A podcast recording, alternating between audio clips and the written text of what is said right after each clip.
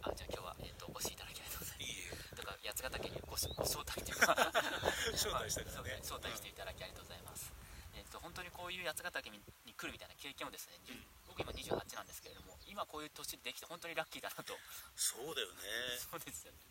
なんかもう楽園みたいなそう楽園でその旅行じゃないかなんですか旅行なんですけどなんかうん。いろんなところに回れてみたいなこういう経験をしてほしいと思ってるんですけれども20代の人ってなかなかこういうのってまだ今会社でやってるんでできないと思ってるとうん。思い込みあると思うんですけれども、そういうのを外していくには、まあ、ちょっとざっくりなんですけどまず何したらいいんえっとですか、ね、一番手っ取り早いのは頭で考えたことを実際にちょっとだけでいいからやってみるこなるほど。ねと例えばはい。理想のはい。生活がしたいんだったら、はい。理想まあただハワイでもいいよ。あはいはい。僕の場合は八ヶ岳だったんだけど、はいはい。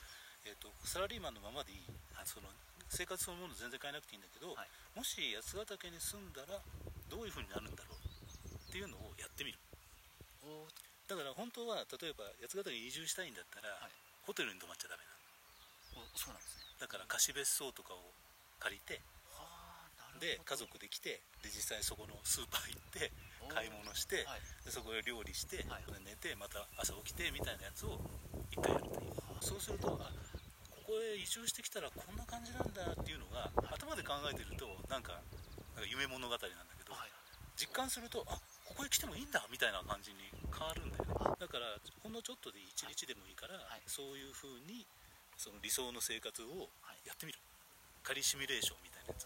で体で感じさせるっていうのが大切だと